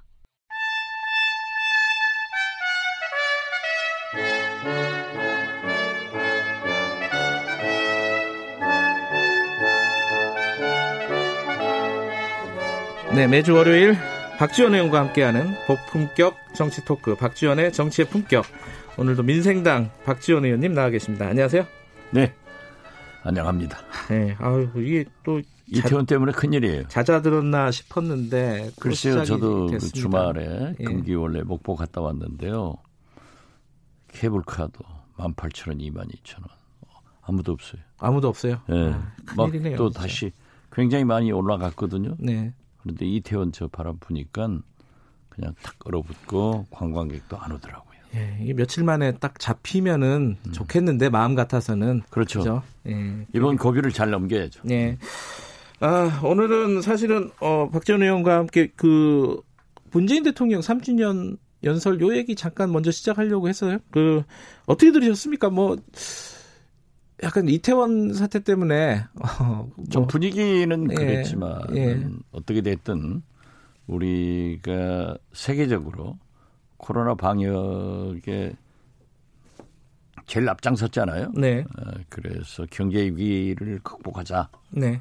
하는 것은 아주 좋고 또 대북 문제에 대해서도 기자 질문에 답변했지만은 구체적으로 우리가 선제적으로 해야 된다. 이런 얘기 좋은 거 아니에요? 뭐 여러 가지 얘기 있었습니다. 고용보험 얘기도 있었고, 그렇죠. 뭐 뉴딜 얘기도 있었고, 뭐 저희 대북 문제도 있었는데 박지원 의원께서는 가장 인상적이었던 거는 어떤 거였습니까? 많은 얘기 중에 이제 고용보험 기초를 닦고 간다 네. 하는 것에 대해서 저는 개인적으로 찬성하지만은 아마 상당한 음, 최저임금 인상이나 노동시간 단축 때처럼 네. 자영업자나 소상공인들 음. 부담이 늘어서 네. 굉장히 좀 또 반발이 있을 거다. 음흠. 그렇지만 지금 코로나십구 경제 위기를 극복하면서도 보면은 네. 고용 문제가 제일 크게 되잖아요. 네. 그러니까 차지해 나가겠다. 네. 그러면 또 통합당에서 보수의 가치를 가지고 토지 공개념이나 이 공유제에 대해서도 문제 제기를 할 것 같은 그런 생각을 들었습니다. 예, 알겠습니다. 그 정치권 얘기로 좀 넘어가 보죠. 어, 지난주에 사실 국회가 좀 뜨거웠습니다. 그렇죠. 여야 네, 다 네, 뜨거웠습니다. 네. 어, 여, 여, 뭐, 더불어민주당 쪽에서는 어, 김태우, 김태년 의원이 어, 당선이 됐고 원내대표에. 어, 더, 아, 이름들이 요새 많이 헷갈리네. 정호영. 아니, 아니, 저, 아, 통합당, 예, 미래통합당 예. 쪽에서는 아, 주호영 의원이 당선이 됐는데, 사실 주호영 의원은 예측을 하셨어요. 뭐, 뭐 당연한 거라고는 투로. 그렇죠. 예, 주호영 의원이 될 거다. 아주 쉽게 말씀하셨는데, 여당은 사실 힘 있는 원내대표가 될 거다. 그, 김태년 의원이 맞아요? 어, 경우에 따라서는 다른 방송에서 이제 제가 구체적으로 말을 안 하니까 네. 그 나중에 방송 끝나고 누가 되겠냐 네. 거기서 이제 비보도니까 말했는데 김태년 되는 거 아니냐 그랬죠. 아, 전해철 의원이 아니라 김태년 의원을 뭐 두 분 중에 한 분 되는데 네. 그래도 되게 보면은 네. 원내대표는 한번 재수생이 꼭 되더라고요. 되게 보면은. 음. 재수, 재수생들이 강세죠. 예. 예. 어, 김태년 의원을 선택한 배경이 뭘까요? 음, 좀 이제 사후적으로 분석을 해보면은 우선 재수도 했지만은 네. 뭐 김태년 대표나 전해철 의원이나 다 똑같은 친문이에요. 네. 강한 아주 친노부터 뿌리를 같이 해오신 분들이기 때문에 네. 아마 재수를 한 건 그리고 또 이해찬 대표도 가깝지만은 청와대하고도 잘 조율할 수 있다. 네. 뚝심이 좋아요. 한마디로 음, 얘기하면. 뚝심이 좋다. 예. 또 정책통이라고들 다들 평가를 그렇죠. 하더라고요. 그렇죠. 정책통이고 음. 그 굉장히 브라이트한 사람입니다. 아, 그래요? 예. 네. 김태년 의원 인물평을 좀 해주신다면? 글쎄요. 그 저, 아무래도 친노 친문이니까 네. 그러한 사람들의 그 성격이 있잖아요. 네. 탁 치고 나가는 거. 예. 이걸 굉장히 잘하고 예. 또 정책통이고 논리가 정연하신 분입니다. 음. 아, 그렇기 때문에 제가 볼 때는 이 여야 예. 주호영 대표도 훌륭하신 분이지만은 예. 그분은 좀 논, 논리적이고 네. 이렇게 좀 그 더 유들유들하죠. 그렇습니까? 그런데 저는 두 대표가 잘 하겠지만은. 네. 사실 김태년 대표가 야당과 협상이 잘 안 되면은 네. 그대로 또 추진력이 강하신 분이거든요. 아, 그래요? 예, 그렇기 오. 때문에 어, 좋다. 그러면은 우리 단독으로 표결하겠다 음. 하고 끌려다니지는 않을 사람이에요. 아, 아 그래요? 절대 끌려다닌다고 생각하면은 오산이기 때문에 예. 저는 여야 원내대표들이 진짜 어, 서로 소통하고 협상해서 잘 조정되기를 바랍니다. 당장 이제 사실은 눈앞에 딱 닥친 과제 중에 하나가 공수처 출범 같은 겁니다. 지금 뭐 경찰개혁법도 좀 남아 있고요. 또 공수처 출범 같은 경우는 딱 난항이 예상이 돼요. 왜냐하면 공수처장도 선택을 해야 되는 거고 인선을 해야 되고 그 부분에 대해서 말씀하신 대로 하면 김태년 원내대표는 어... 끌려다니지 않을 사람. 그래요? 예. 음... 일단 대화는 시도하고 네. 노력은 해보겠지만은 네. 과거 이십 대 국회처럼 네. 계속 발목을 잡으면은 민주당이 아무것도 못 나갔잖아요. 네. 이러하지는 않는다. 예. 원내 의석 구성상도 그렇지 않습니까? 음흠, 끌려다닐 사람은 아니다. 그렇죠. 예. 아 근데 갑자기 궁금하네요. 그 박지원 의원님께서 생각하시는 공수처장 후보는 누가 했습니까? 어, 글쎄요. 지금 말씀하시긴 좀 그런가? 그렇죠. 네. 아니, 지금 뭐 설왕설래 하던데 네. 잘 모르겠어요. 아 그래요? 뭐 그래도 딱 아, 이 사람 떠오른다 이런 사람 없으세요? 그 추천위원회에서 합의가 돼야 되니까 네. 야당 의견도 잘 참조를 하고 음. 또 그렇게 출범해야 스무스한 거 아니에요? 음. 음. 저는 오히려 원구성이 제일 당면한 문제다. 음. 두 원내대표가 네. 우선 원을 구성해야 네. 어, 국회의 기능이 생기고 또 국회의장이 여러 가지로 대외의전적 그런 문제가 많거든요. 네. 외교적 문제도 있고 그러기 때문에 바로 어, 그전 같으면은 뭐 칠월 달까지 음? 항상 지각이었죠. 그 지각이었죠. 예. 예. 단 제가 원내대표 할 때 삼당 체제에서 이틀 미기하고 했어요. 아, 그랬나요? 그렇죠. 그게 언제예요? 그러니까 이십 대. 이십 대 때? 네. 아, 그때는 별로 안 늦었다? 안 늦었죠. 네. 안 늦었으니까 예. 박근혜 대통령이 저 만나서 그러더라니까요. 저 경륜이 높아서 네. 그렇게 잘 조정해가지고 빨리 개원해줘서 감사하다고. 감사하다고 말만 하고 아무것도 없었어요. 이번 원구성은 저 잠깐 김태년 의원은 이렇게 아까 인물평을 좀 해주셨고 이번 음. 원구성이 제대로 지각 안 하고 될까 생각을 하려면은 주호영 의원 원내대표는 신임 원내대표는 어떤 사람인지 아까 유들유들하다고만 말씀하셨는데 아, 그분은 이제 법조인 출신이 판사 네. 출신인데요. 굉장히 그 겉으로 보는 것은 아주 스마일 소프트.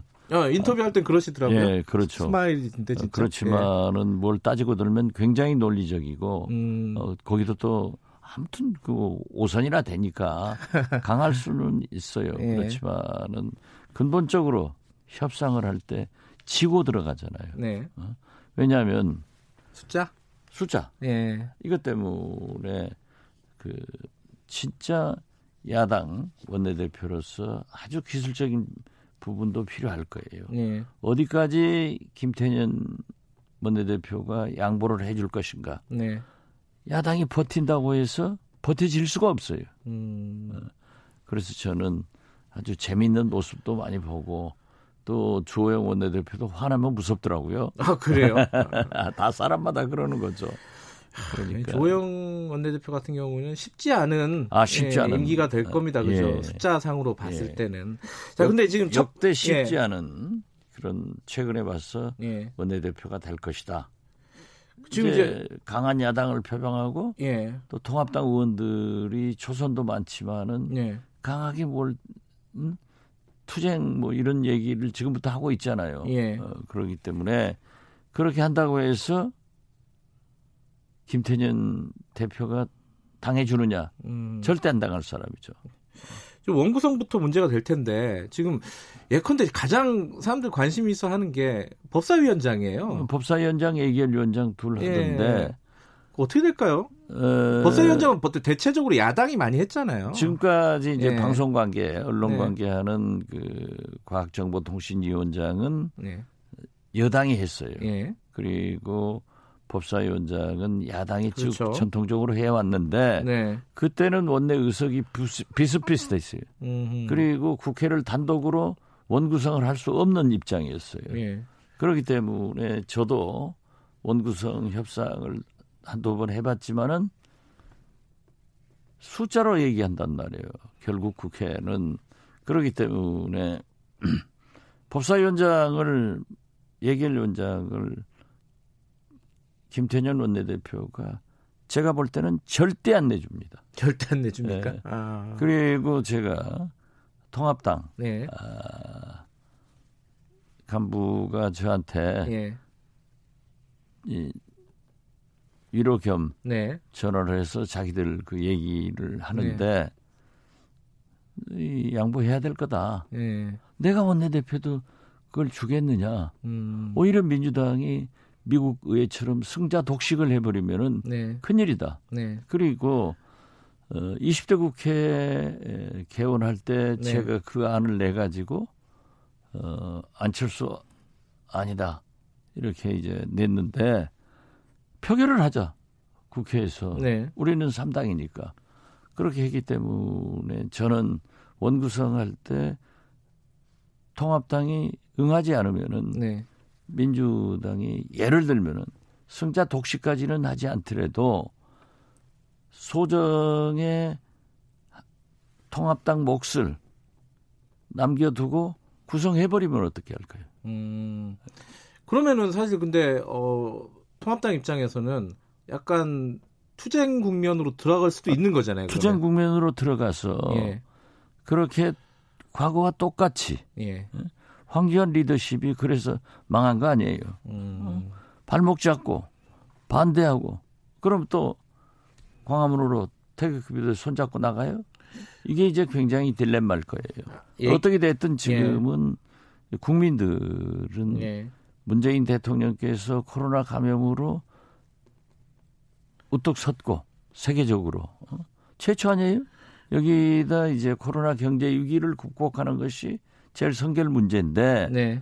이게 자꾸 원구성 등 통합당이 정치의 계절로 만들려고 하면은 집권여당 문재인 대통령은 알겠습니다. 경제의 계절로 만들려고 하는데 아, 경제 극복해야지 그게 무슨 소리입니까? 예결위하고 법사위 절대 안 내줄 거다. 김태년 그렇죠. 원내대표가. 예. 또 국민들 관심, 관심도 없어요. 예. 국민들이 예결위원장 법사위원장을 어디 당에서 갖건 빨리 해서 경제위기 음. 극복해라.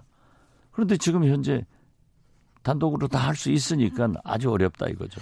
그 지금 조영 원내대표 같은 경우에는 그, 그 전에 원내대표 선거하기 전에 저희들이 인터뷰할 때도 보면 김종인 비대위원장 찬성론자였어요. 글쎄 처음에는 그러더니 네. 또 지금 바뀌더라고요.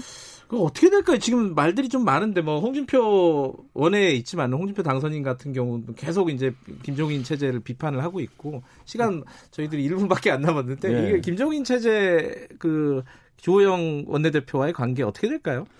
지금 현재 우선 음. 초재선 의원들이 네. 그 김종인 체제에 대해서 그렇게 반대 의사가 많더라고요. 네. 그러니까 저도 김종인 체제로 갈 것이다 네. 라고 했는데 지금은 주호영 대표가 어떻게 선택할 것인가. 네. 제가 볼 때는 반반으로 보여요. 반반으로. 아직 그러면은 뭔가 명확한 입장이 없다 이렇게 보시는 거예요? 아니 그러니까 예.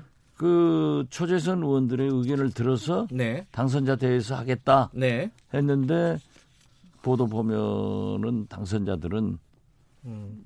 외부 인사 필요 없다 음. 아, 이런 생각을 가진다고 하면은 반반이지만은 조영 원내대표가 또 그러한 것을 조정을 잘 하는 사람이니까 네. 반반으로밖에 볼 수 없다 저는 음. 그렇게 보입니다. 어, 원래는 김종인 비대위로 갈 수밖에 없는 거 아니냐 이렇게 생각하셨는데 야, 그렇죠. 약간 좀 변수가 생겼다. 예, 어, 예. 알겠습니다. 그 부분은 우리가 조금 더 지켜보고 말씀을 딱 잘라서 안 해주시니까 조금 더 지켜보도록 하겠습니다. 오늘 어, 박원순 시장 인터뷰 때문에 조금 시간이 짧았습니다. 예, 여기까지만 예. 듣도록 하겠습니다. 고맙습니다. 예, 감사합니다. 정치의 품격 박지원 의원이었습니다. 김경래 최강시사 이 부는 여기까지고요. 삼 부에서는요. 어, 박원순 시장에 이어서 박남춘 인천시장 연결해서요. 코로나십구 상황 잠깐 좀 들어보죠. 그리고 박대기 기자의 고속경제 준비되어 있습니다. 삼 부에서 다시 뵙겠습니다. 일부 지역국에서는 아유 목이 메네요. 해당 지역방송 보내드립니다.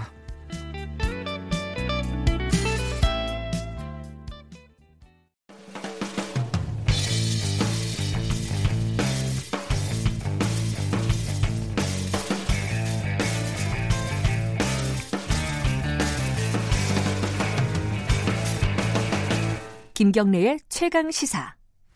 네, 김경래의 최강시사 삼 부 시작하겠습니다. 어, 이 부에서 박원순 서울시장 인터뷰 들으셨겠고요. 지금부터는 인천 잠깐 연결해 보겠습니다. 인천에서도 이태원발 코로나 확진자가 꽤 있습니다. 그리고 지역 감염 상태로 번지지 않은지, 않을지 우려가 되고 있는 상황입니다. 박남춘 인천시장 연결하겠습니다. 시장님 안녕하세요. 예, 안녕하세요. 예. 박남춘입니다. 네. 예, 주말에 쉬지도 못하셨죠? 네. 아이고, 그냥, 예, 바삐 지냈습니다. 예, 뭐, 서울, 경기, 인천. 아까 이제 네. 박원순 시장께서 세 곳은, 어, 우리나라 인구가 뭐 이천오백만이 밀집해 있는 하나의 생활권이다. 그래서 뭐 네. 서울에서 벌어진 일이 인천하고 관계가 없다 이런 게 아니잖아요. 다 연결되는 예. 곳이잖아요. 그죠? 아, 우리 인천은요, 사실은 네. 지금 이제 백, 이제 다섯 명이 이제 확진자 발생했는데요. 네. 이제 해외 유입이 이제 한 반이 넘고요. 네. 나머지는 다 이제 서울에 집단 감염이 되면 그게 인천에 영향을 주는 그렇죠. 거예요. 그렇죠. 예, 예. 에이스보험 콜센터 이런 예. 집단 감염 이런 경우가 그렇습니다. 예. 네. 그래도 인천은 어, 네. 인구에 비해서는 감염자가 굉장히 적은 편이에요. 그죠? 예, 하여튼 최선을 다해서 지금 방어하고 음, 있습니다. 예. 시민들이 많이 도와주고 계시고요.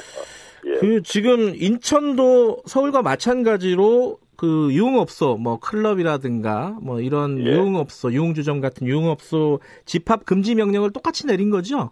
예, 맞습니다. 어, 어제 예. 그 이십 시부로 인천 관내 유흥업소에도 똑같이 집합 금지 명령을 발령했어요. 서울 경기가 발령이 됐는데 많이 네. 놔두면 풍선 효과 때문에 다시 인천으로 오잖아요. 그렇죠. 그래서 네. 예, 동시에 조치를 취했습니다. 음, 네. 그거는 좀 어쩔 수 없는 선택이네요. 예를 들어 뭐 강남에서 그런 가게들이 문을 닫으면은 뭐 예. 경기도로 바로 갈 수 네. 있으니까요. 택시 타고도 그렇습니다. 바로 가니까. 예. 예, 풍선 효과가 있죠. 음, 예. 그래서 이거 여기도 그러면 인천도 역시 마찬가지로 이 무기한입니까? 이 사태가 아닙니다. 참... 저희도 저희는 네. 한 이 주를 일단 이 주를 예 음...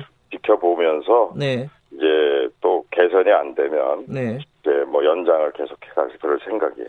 네. 사실은 지금 정부 차원에서도 네. 어, 사회적 거리두기에서 생활 속 거리두기로 넘어가는 상황이었잖아요. 예, 그렇습니다. 그러면은 인천 같은 경우도 여러 가지 이제 공공시설도 있을 것이고 네. 이런 부분에 대한 것들은 조금 변화가 있나요? 어, 이번 어, 그, 그 이태원 사태로? 자, 예, 저희는 사실은 생활 속 거리두기로 가면서도 네. 저희는 이제 공항이나 항만이 있어서 네네. 해외 유입도 많고 해서 저희는 그 지역 재난대책본부 회의를 열어서 네. 타 시도보다는 좀 보수적으로 가자. 아하, 아, 예. 예. 그래서 이제 열더라도 이제 오, 오 일, 오, 육 일 그 황금 연휴가 끝나고 한 십사 일간은 네. 우리 우리 인천은 좀 보수적으로 갔으면 좋겠다. 음. 그래서 공공시설 중에서도 네. 아주 제한적으로 부분 개장부터 해가면서 네, 네. 그 시점에서 한 이 주 잠복기가 지난 시점에 가서 네. 이제 또 검토를 좀 하자. 이런 방침으로 저희는 당초부터 임해왔어요. 네. 그렇기 때문에 지금 그 이태원 이 집단 감염 사태 이후에는 한번 네. 더욱더 한번 예의주시하면서 지금 그 개방 여부를 결정해 갈 그럴 생각입니다.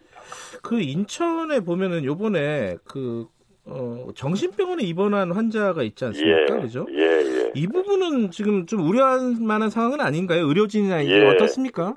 예, 사실, 아유, 저 정말 밤잠을 한 잠도 못 잤습니다. 이, 예. 그날은. 예. 예, 근데 이 다행히 그 어머니께서 이걸 알려주셨어요. 아들이 거기 병원에 입원했는데. 예. 그 아들이 이태원을 갔다 왔다. 코로나 아. 검사를 좀 받아, 받, 받, 받았으면 좋겠다. 그래서, 예. 그래 받았는데 이 사람이 무증상이었어요, 당시에.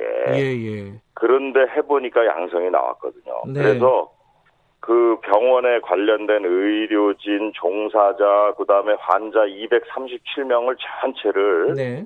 그 코로나 검사를 했어요. 예. 근데 음성이 나왔거든요. 네. 그래도 이게 끝난 게 아니기 때문에. 네. 삼 일 간격으로 지속적으로 계속 검사를 해갈 거고, 네.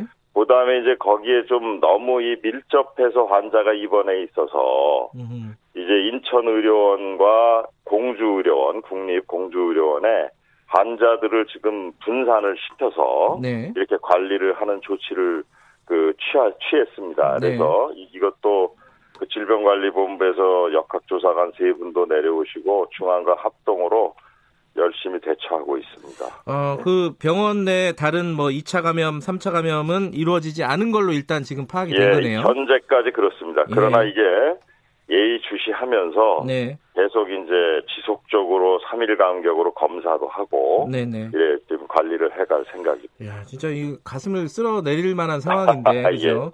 예, 병원 집단 감염이 항상 우려가 되기, 되고 있기 네, 때문에. 그렇습니다. 그래서 네. 우리 인천에서는 어제 네. 그 행정명령을 내리면서 네. 이제 그 요양병원이라든지 네. 정신의료기관 네. 이런데 이제 그 밀접해서 환자를 관리하는 그 지역 또 취약한 분들이 입원해 계신 곳에 대해서는 네. 아예 신규 입원 환자는 처음부터 코로나 검사를 의무적으로 받게 아하, 이렇게 네. 지금 이제 어제 명령의 하나가 네. 그걸 더 저희는 인천은 추가를 해서 발령을 내렸어요. 네, 네. 어, 이런 네. 부분은 사실 근데 좀 인천뿐만 아니라 전국적으로도 같이 좀 갔으면 좋겠다라는 생각도 예, 드네요. 그래서 음. 제가 어제 사실 총리 주재 네. 그 중앙 중대본 회의에서 네. 인천은 그렇게 하겠다. 네, 그러니 네. 좀 참고해 주십시오라고. 음. 제가 또 발표도 했습니다. 예. 예. 어쨌든 말씀하신 대로 요양병원이나 정신의료기관 같은 곳에 입원을 하려면은 어, 진단검사를 의무적으로 받아야 된다. 네. 예. 입원 입원 입원하기 위해서는 그걸 먼저 받고, 네네. 예, 음성이 나온 경우에만 네. 입원을 시켜주는 이런 저희 절차를 밟도록. 예. 어제 강제했습니다. 네. 인천 같은 경우에는요, 이런 네. 그 유흥시설이나 이런 데가 밀집한 지역들이 많이 있나요?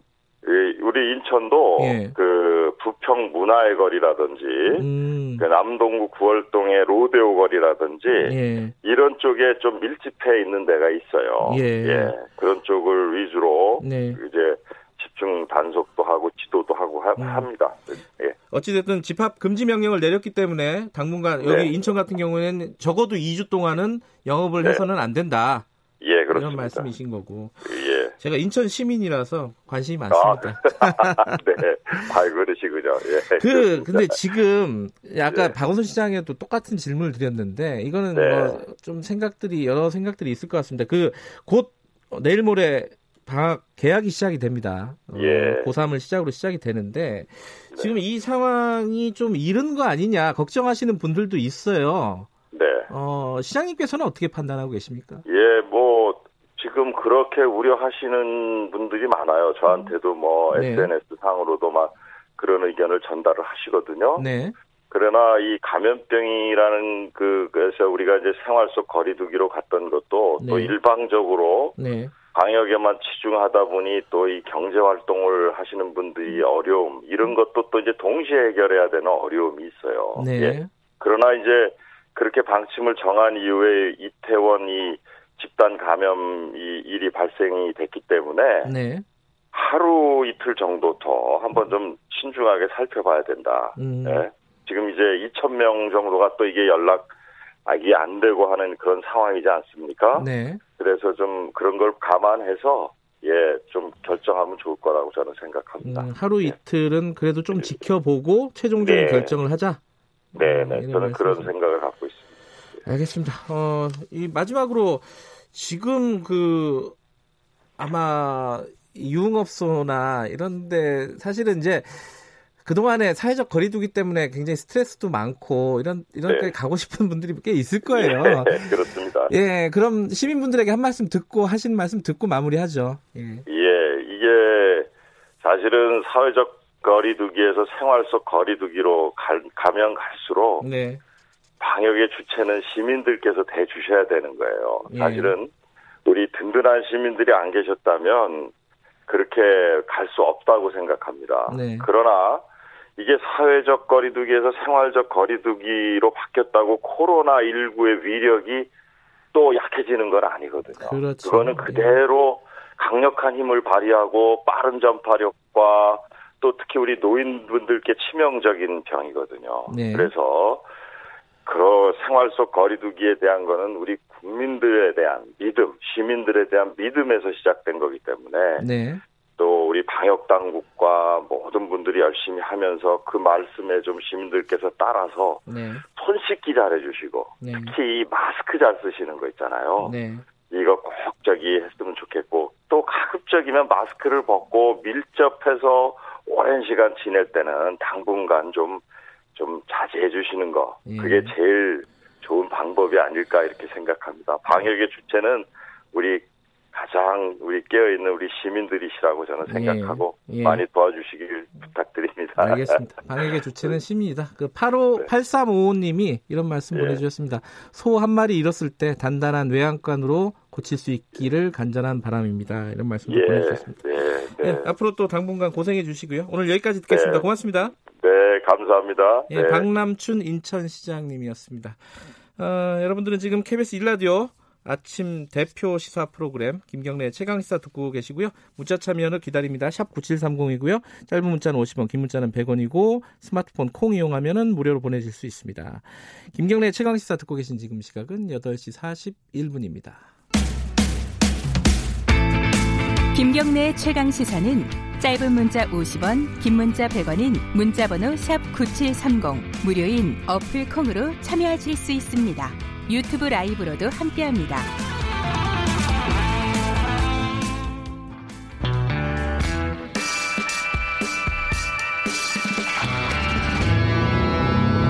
더 이상 웨이팅은 없다. 박대기의 고속경제. 네, 더 이상 웨이팅은 없다. 기다림은 없다. 박대기의 고속경제. 오늘도 케이비에스 박대기 기자 나와 있습니다. 안녕하세요. 네, 안녕하십니까. 어, 경제 얘기 할 게 많지만은 요 얘기 하나 좀 짚고 넘어가죠. 지번, 지난주에 제일 큰 뉴스 중에 하나였습니다. 이재용 삼성전자 부회장 대국민 사과. 뭐, 네. 여러 가지 뭐 해석도 있고, 예. 뭐, 재판에 대한 전망도 있고 있었는데 어떻게 보셨어요? 박대기 기자는? 일단 자녀에게 물려주지 않겠다라는 말이 화제가 됐었잖아요. 그게 제일 큰 뉴스였죠. 예. 예. 그게 이제 어떻게 보면 대국민 약속을 한 것인데. 그렇죠. 예. 삼성 같은 경우에는 과거에도 총수들이 대국민 약속을 한 것이 여러 번 있었습니다. 음. 그런데 이제 약속을 과연 잘 지켰느냐 음. 이것을 한번 좀 따져볼 일이다 이런 생각이 들었습니다. 저 지난주에 김기식 그. 전 금융 감독원장이 네. 여섯 번 약속을 했다 그러더라고요. 네. 그 총 토탈 네. 어, 숫자는 똑같은가요?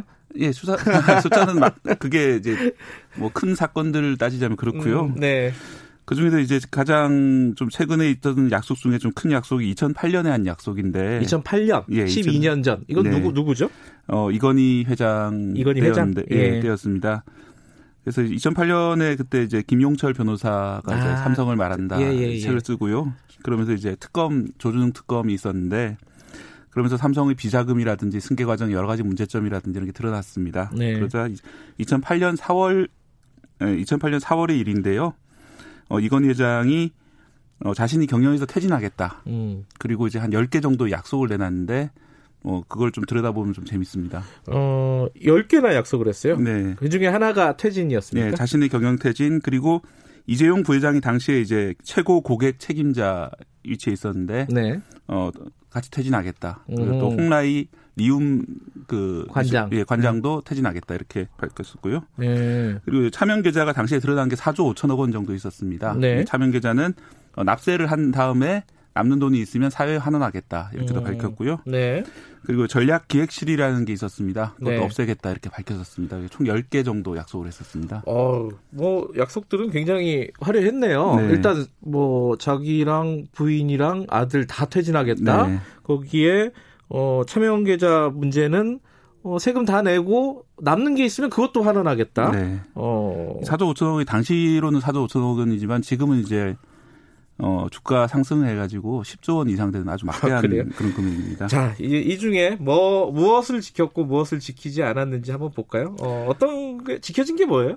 예, 지켜진 거는 제가 말씀드리지 않았던 좀 사소한 그런 약속들. 아, 지금까지 지켰... 얘기한 건 다 안 지킨 거고. 지켰고요. 예. 그 외에 제가 말씀드린 거는 안타깝게도 다 못 지켰다고 봐야 됩니다. 왜냐면은 이제 본인부터가 예. 경영 퇴진하셨다가 이 년이 안 되는 이십삼 개월 뒤에 어, 음. 이천십년 삼월에 다시 복, 복귀를 하십니다, 회장으로. 그래요. 네. 그리고 음. 이재용 부회장 같은 경우는 일 년 정도 뒤에 복귀를 하고요. 네. 그리고 홍라희 관장도 삼 년 정도 뒤에 관장으로 복귀를 합니다. 음. 그 외에 이제 차명계좌 이거 뭐 납세를 다 하고 사회 하느냐 물어봤지만 얼마 전에 다시 물어봤습니다, 제가. 그런데. 어, 그래요? 누가, 누구한테 물어봤어요? 삼성. 아, 삼성전자 예, 쪽에? 예, 예. 물어봤더니 아직도 그 내역은 잘 모르겠다. 아. 이제 뭐 그룹 그 미래전략실 해체돼가지고 자기는 잘 모른다 이렇게 얘기를 했고요. 음, 네. 그 전략기획실은 해체를 했지만 비슷한 이름의 미래전략실이 이 년 뒤에 또 생겼고요. 결국은 이 중요한 약속들을 안 지킨 셈이죠. 그 뒤에 미래전략실도 없어지기는 했는데 네. 또 사업지원 티에프 뭐 이런 식으로 또 바뀌었죠, 이름이. 예, 네, 지금 사업지원 티에프 식으로 있고요. 네. 그 외에도 이제 뭐 삼성전자 홍보실에서 이제 청소 관련된 업무도 보고 있습니다. 아, 아니 그럼. 뭐 하나도 안 지킨 거네요. 사실 아까 말씀 말 안 한 사소한 것들은 몇 개 있다고 하지만 제, 네. 제일 중요한 것들은 하나도 안 지켰네요. 이게 뭐 안 지킬 때마다 뭐 이유를 얘기를 했나요? 뭐 어쩔 수 없이 안 지킨 이유가 있다 뭐 이런 게? 이게 좀 저도 이제 과거를 좀 찾아보니까 예. 이천팔년 사월에 퇴진할 때는 이제 거창하게 행사도 했었습니다. 기자회견도 하고 그렇겠죠. 예, 했었는데 예. 어, 복귀할 때는 조용히 복귀를 했습니다. 별다른 이유를 내놓지는 않았는데 예. 당시에 이제 기자들이 취재한 내용을 보니까 예. 도요타 쇼크 때문에 복귀했다 이렇게 얘기를 했더라고요. 삼성에서. 음. 어, 기억하실 분 많, 계실 텐데 이천구년경에 네. 그 도요타 자동차가 미국에서 급발진 사고 이런 거 일으켰다고 해서 상당히 좀 화제가 됐고 예. 도요타 사장이 미국 청문회까지 출석해가지고 음. 이제 발언을 하고 이렇게 했었는데요. 네. 그런 걸 보면서 우리나라 삼성전자도 뭔가 문제가 있을 수도 있다 이런 생각이 들어서 위기감, 위기의식 때문에 복귀를 했다. 또 뭐 사장단에서 읍소를 해서 결국 복귀를 하게 됐다. 뭐 이런 식으로 이제 발표를 그때 아. 취재가 됐는데 아시다시피 도요타가 그래서 망했냐 하면 지금도 세계적인 자동차 회사로 잘 나가고 있고 네. 어, 사실은 그 도요타가 망해간다는 게 삼성 회장이 퇴진하셨다 복귀하실 이유가 될지 저는 좀 음. 의문이 많이 들, 들더라고요. 약간 조선시대에 임금이 나이 들어가지고 나 임금 그만하겠다 보통 이렇게 하면은 네. 전국의 유생들이 몰려와서 신하들하고 막 이렇게 어, 안, 아니 되옵니다 하잖아요. 그럼 또 이렇게 있었습니까? 버티다가 못 네. 이기는 척하고 또 다시 왕위를 또 이어가고 뭐 이런 건데 좀 비슷한 느낌이 있네요. 네. 왕, 왕이 계승하고. 어쨌든 어, 나갈 때는 화려한 기자회견을 통해서 나갔지만은 들어올 때는 좀 스리슬쩍 네. 어, 들어오게 됐다. 이재용 부회장은 언제 복귀를 했어요? 이재용 부회장은 그 아까 이천팔 년 퇴진한 다음에 예. 일 년 뒤에 어, 최고 고객 책임자는 아니지만 최고 운영 책임자라는 이제 임원으로 이름만 바꿨군요. 예, 복귀를 했고요. 음, 일 년 만에. 네. 예. 그리고 이제 이천팔년과 이천구년에는 그럼 무슨 일이 있었냐 보면은 예. 어, 이건희 회장이 은퇴한 다음에 이제 재판을 받습니다. 네. 그 재판은 어, 징역 삼 년, 집행유예 오 년 네. 형을 받게 되고요. 예. 사실은 이제 감옥에 안 간 거죠. 그리고 어, 이천구년 십이월에는 평창올림픽 유치 를 위해서 노력하라 이런 명목으로 아. 예, 특, 대통령 특별 사면을 받게 됩니다. 음. 그러면서 이제 그 뒤에 석 달 만에 바로 또 복귀를 하게 되는 것이죠. 음. 그래서 사실 이재용 부회장도 지금 재판 과정에 있기 때문에 네. 결국 이런 과정을 또 반복하는 게 아닌가 이런 우려가 음. 좀 많이 되고 있는 그런 상황입니다.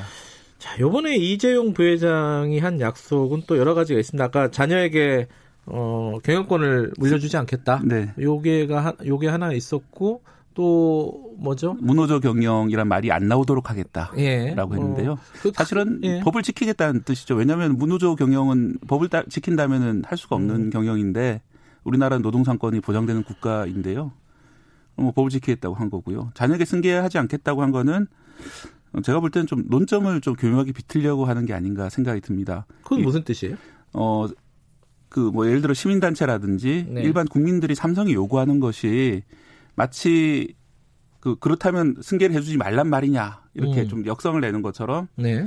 어, 이 국민의 요구를 받아들이는 게 바로 삼성을 승계하지 않는 거다 이런 식으로 지금 인식되게끔 하는 것 같은데 음. 사실은 그 현재의 법원이라든지 네. 시민단체라든지 또 국민들이 요구하는 것이 이재용 회장이 법을 따르라는 것이지 네. 물려주지 말라는 그런 것은 아니거든요. 어. 네, 법에 보면은 정한 상속세율이 있고 그대로 이제 세금을 내고 물려주라 이렇게 하는 건데 그랬더니 아 그러면 물려주지 않겠다 이렇게 나온 것이고 네. 아까 말씀드린 것처럼 이 말은 언제든지 다시 번복될 수 있는 그런 말이기 때문에 그 사실은 경영권을 물려주지 않겠다는 거지 또 주식을 예. 지분을 물려주지 않겠다는 뜻은 아니었어요. 그렇죠? 예, 맞습니다. 말 그대로 그래서, 하면 예, 그래서 예. 그, 그 점도 문제인데 사실 경영권이라는 거는 전체 주주들이 어, 합의를 봐서 예를 들어 주총에서 그렇죠. 누구를 경영자로 음. 뽑는다 이렇게 해서 주어지는 것이지. 주식회사니까. 예, 그 중에 예. 한 사람이 내가 경영권에 물려줄게라고 해서 물려줄 수 있는 것도 아니고 재산 목록에도 들어있지도 않습니다. 단지 물려줄 수 있는 거는 주식이고 예. 그 주식에서 세금을 납부해서 남은 차익을 가지고 다시 다음 때에서 물려받는 그런 식인데요. 음. 뭐 그런 논점들이 좀 이상하게 좀 비틀려 있다 이런 생각이 들고요. 그런 측면에서 논점을 비틀었다. 네. 음, 피해갔다는 뜻이네요, 그죠? 네, 그렇습니다. 그러니까 말하자면은 어, 자녀에게 승계를 하는 경영권이라는 거는 그 말 재밌네요. 이 어떤 재산 목록에는 없는 거다. 네. 그죠? 이거는 어차피 법적인 주주총... 개념이 아니죠. 네, 그러니까. 주주총회에서 결정할 부분인데 네. 마치 자기 혼자 결정하는 부분인 것처럼 네. 내가 주, 주겠다 안 주겠다 얘기를 할 계제는 아니었다라는 거네요. 네, 네. 그렇습니다. 그리고 또 하나가 사실은 지금까지 이제 세금 잘 안 내서 벌어진 일인데 네. 거기에 대한 말은 없었죠, 아마? 네, 그렇습니다. 예. 그래서 사실 이재용 부장이 오늘 이렇게 몰리게 된 이유가 예. 뭐 에버랜드 전환사채 문제라든지 예. 또 삼성 에스디에스 신주인수권부 사채 네. 그리고 이제 삼성바이오 분식회계 네. 또 그걸 통한 삼성물산과 제일모직의 합병비율 조작 네. 이런 모든 혐의들이 본인이 이제 제대로 세금을 안 내고 네. 그 기업을 물려받으려고 하다 벌어진 그런 일들이잖아요. 네. 그래서 여기에 대한 올바른 답은 내가 그러니까 뭔가 좀 잘못된 부분이 있으면 확인해서 정확한 세금을 내고 물려받겠다. 네. 네. 이런 게 답이 돼야 될 텐데 그렇게 되면 당장 뭔가 돈을 내놓거나 뭔가 재산이 분할되잖아요. 그러니까 그게 아니라 언제일지 모를 먼 미래에 경영권이라는 존재하지 않는 권리를 물려주지 않겠다 이렇게 음. 얘기했고 그마저도 과거에 선대에서 지키지 않은 그런 일들이 있었기 때문에 좀 그런 점들이 아쉽습니다. 박대희 기자가 삼성 쪽을 취재를 한 담당인가요? 지금? 아, 예, 지금 현재는 그렇습니다. 아, 그래요? 네. 어, 그럼 전문, 전문이군요, 여기. 나 하나 근데 궁금한 게 있어요. 네. 삼성 출입 기자라는 얘기잖아요. 네. 그 이재용 부회장 사과 있고 나서 어, 다 밑에서 말렸다. 네. 어, 이거를 이렇게 가마, 이렇게 얘기하면 안 됩니다라고 다 말렸는데, 네. 이재용 회장, 부회장이 결단을 해서 그런 사과문에 그걸 넣었다는 거예요. 자녀 승계라든가 이런 부분들. 그런 기사를 봤습니다. 꽤 네. 많이 나왔어요, 그 네. 기사. 네. 그 기사를 어떻게 봐야 될까? 저는 그게 좀 궁금하더라고요. 왜, 그, 그 기사가 어떻게 나온 걸까? 예, 저도 뭐 제가 취재력이 부족해서 그런지 모르겠으나, 저한테는 그런 얘기를 안 하시던데, 네. 어, 직접, 이건희 아, 이재용 부회장한테 확인을 한 건 아니겠죠. 아, 당연히, 당연히 그건 예, 아닐 거고요. 밑에서 흘러나온 음. 얘기를 종합해서 음. 이렇게 쓴 건데 예. 어, 이번에 사실은 말씀하신 것처럼 이게, 이게 왜 이렇게 나왔는지 예. 그리고 진짜로 약속을 지킬 건지 이런 것들을 예. 좀 물어보고 싶었거든요. 현장에 있는 기자들도. 질문을 하나도 안 받았죠. 예, 질문을 음. 안 받고 네. 발표를 하고 인사를 한 다음에 오 초 만에 바로 걸어나갔습니다. 제가 음. 초를 세봤습니다. 제가 봤더니 딱 오 초 걸렸어요. 세봤어요, 또 그걸. 그게 네. 문하고 가까운 데서 발언을 하시더라고요. 나올 때도 문하고 가까이서 발언을 나와서 서서 발언하시고 그래요. 네. 나갈 때는 다른 문이긴 했지만 되게 문하고 가까운 쪽이라서 질문을 안 받겠다는 결연한 의지가 많이 느껴졌고요. 그건 억지가 아니에요. 왜냐하면은 네. 어, 그런 동선은 당연히 네. 체크하고 시작하는 겁니다. 그런 행사를 할 때. 네, 물론 이 행사하기 네. 전에 이제 오늘은 질문을 안 받겠다. 이렇게 삼성의 사전 양해 이런 걸 보내왔지만 네. 또 현장에서는 기자들이 물어볼 수 있는 거기 때문에 네. 그 물어보겠다 손 들고 질문하는 사람도 있었, 있었습니다. 그런데 음. 그냥 바로 이렇게 나가셨어요. 그래서 음.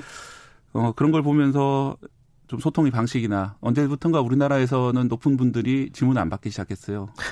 그냥 나가시는 분들이 많은데 네. 소통의 방식이 좀 많이 아쉽다 생각이 들었습니다. 어쨌든 지금 약속을 보면은 과거에 굉장히 이건희 회장 같은 경우에는 구체적으로 약속을 했음에도 불구하고 어, 중요한 것들은 하나도 안 지켰다. 네. 결과적으로 보면은. 근데 네. 이번에는 약속 자체가 굉장히 추상적이고 어, 뭐랄까, 지킬 수 없는 약속을. 예, 또 한 번 도요타에서 위기가 발생하면은, 아, 상속을 통해서, 도요타는 상속을 하는 기업이거든요. 네. 상속을 통해서 우리도 위기를 넘겨야 된다. 네. 이런 식의 논리가 나올 수 있다. 이런 생각이 들었습니다. 코로나 위기를 극복하기 위해서. 네. 뭐 이럴 수도 있는 거고. 뭐. 자, 이제 이게 재판에 어떤 영향을 줄까? 이게 이제 사람들이 계속 설랑설레가 많잖아요. 네. 어떻게 보십니까? 일단 지난해 대법원에서 판결한 바에 따르면은 네. 어, 팔십육억 원 뇌물로 나왔고요. 네. 최순실 씨에게 결국은 자신의 승계를 위해서 팔십육억 원 뇌물 준 거로 돼 있고 네. 그렇다면 이제 대, 대법원 양형 기준에 따르면 오 년 이상 징역형을 받아야 됩니다. 네. 어, 그런데 이제 이게 이제 판사가 이걸 깎아줄 수 있는 부분이 있고요. 네. 그러기 위해서 지금 이 모든 일이 벌어지고 있는 게 아니냐 음. 이런 관측이 있습니다. 만약에 그렇게 된다면 아까 말씀드린 것처럼 이 뒤에 또 어떤 일이 벌어질지 음. 좀 걱정이 됩니다.